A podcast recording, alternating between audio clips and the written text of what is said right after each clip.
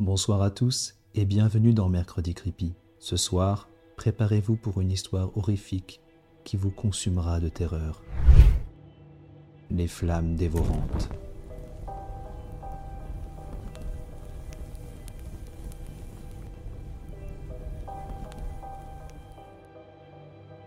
Dans les profondeurs de la nuit, une caserne de pompiers dormait paisiblement, éclairée par les lueurs tamisées des lampes de secours. Les murs de briques usées témoignaient des années de service de ces héros de l'ombre. Parmi eux, un pompier se tenait prêt, prêt à affronter les flammes et à défendre la vie.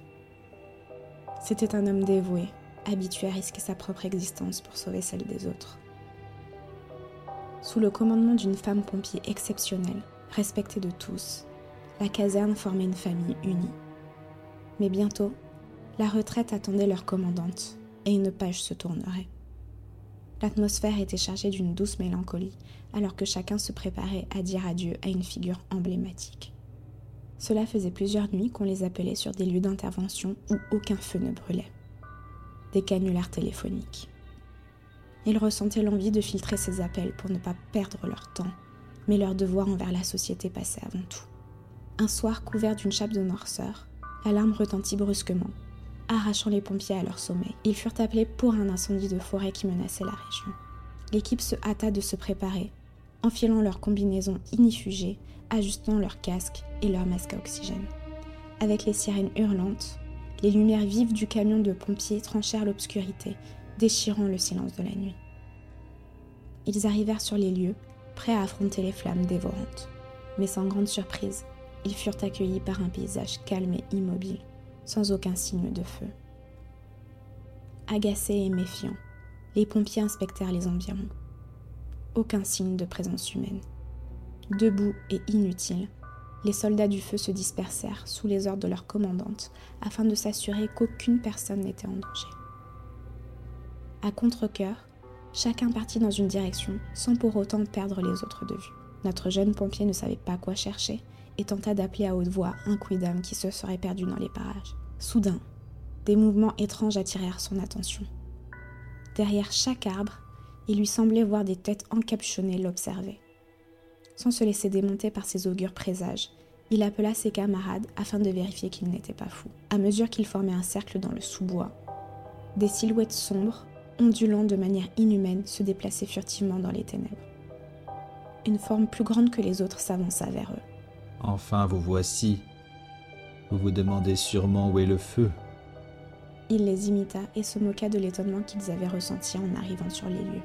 Ne vous inquiétez pas, le feu arrive. Il sortit une main gantée de sous sa robe et fit signe à ses comparses cachés dans l'ombre.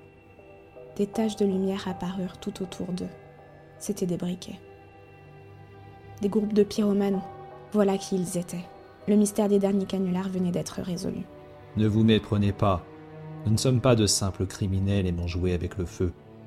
Au contraire, nous le craignons. Et c'est pour cela que nous nous devons de l'écouter, le comprendre et le nourrir. Et notre feu a besoin de nourriture, beaucoup de nourriture. Et manque de chance, vous serez les premiers. Les pompiers se retrouvèrent pris au piège, encerclés par les adeptes. Une angoisse palpable s'empara d'eux alors qu'ils réalisaient la nature inhumaine de leurs assaillants. Les pyromanes, aux yeux étincelants de lueurs démentes, semblaient être habités par une force obscure et malveillante. Le rituel macabre commença. Les occultistes, utilisant les flammes qu'ils avaient allumées intentionnellement, enfermèrent les pompiers dans un cercle de feu. Les flammes dansèrent autour d'eux, engloutissant l'air et les étreignant d'une chaleur dévorante. Il les avait attirés dans un piège. Le mur de flammes s'élevait impitoyablement autour d'eux. Aucune issue n'était à leur portée. Au moment où l'espoir semblait s'évaporer, les adeptes aspergèrent les flammes d'un liquide sombre et chatoyant. Par ce sang, vous périssez. Par vos cendres, il se réveillera. Une lueur violette émanait des flammes, transmettant une aura surnaturelle à leur agonie.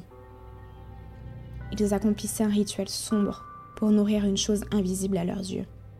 Une entité fabuleuse, une créature qui sommeillait dans des profondeurs terrestres inconnues.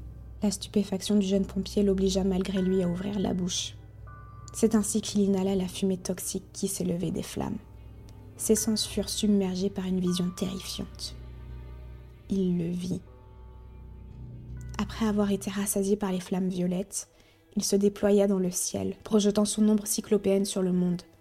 Une obscurité insondable engloutirait alors la terre, et des myriades d'œufs, tombant des cieux enflammés, donneraient naissance à des monstres reptiliens qui traqueraient les rares humains survivants. La vision se poursuivait en une succession de plans rapprochés, de victimes brûlées, dévorées par une flamme tentaculaire. Les cris et leur agonie sublimaient la noirceur de l'entité ailée qui surplombait de son torse faramineux les gratte-ciels d'une cité autrefois prospère. Les yeux rougis et la bave dégoulinant de sa bouche, le pompier fut secoué par une main puissante. La commandante, bien que gravement blessée, n'avait pas dit son dernier mot. De son visage à moitié brûlé, elle hurla aux quelques survivants de s'enfuir. Elle utilisa les dernières gouttes d'eau de leur réserve épuisée et réussit à ouvrir un passage à travers les flammes. Mais elle devait rester en arrière pour maintenir le mur de feu ouvert. Chacun devait rapidement s'éclipser dans la forêt pour surprendre les adeptes de la flamme violette et avoir une chance de survivre.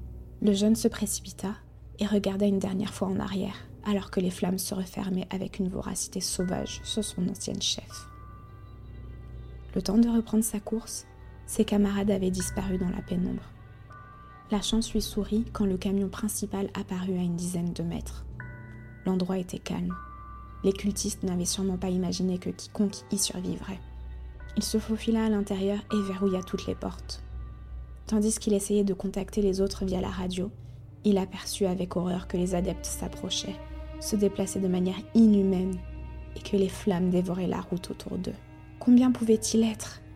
Dans un geste désespéré, il activa les arroseurs de sécurité du véhicule et appela désespérément à l'aide dans la radio. À travers le pare-brise, le pompier aperçut un des adeptes s'approcher du milieu de la route. Il était plus grand que les autres et pourtant semblait chétif. Il abaissa sa capuche, dévoilant un cou anormalement long, d'au moins un mètre.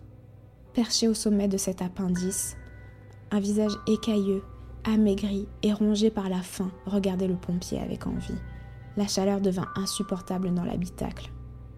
Le pare-brise fondait, et bientôt plus rien ne séparerait le pompier des flammes violettes. La tête reptilienne ouvrit la bouche, et une langue fourchue passa sur ses lèvres rugueuses. Les cendres seraient servies dans un bref instant de combustion.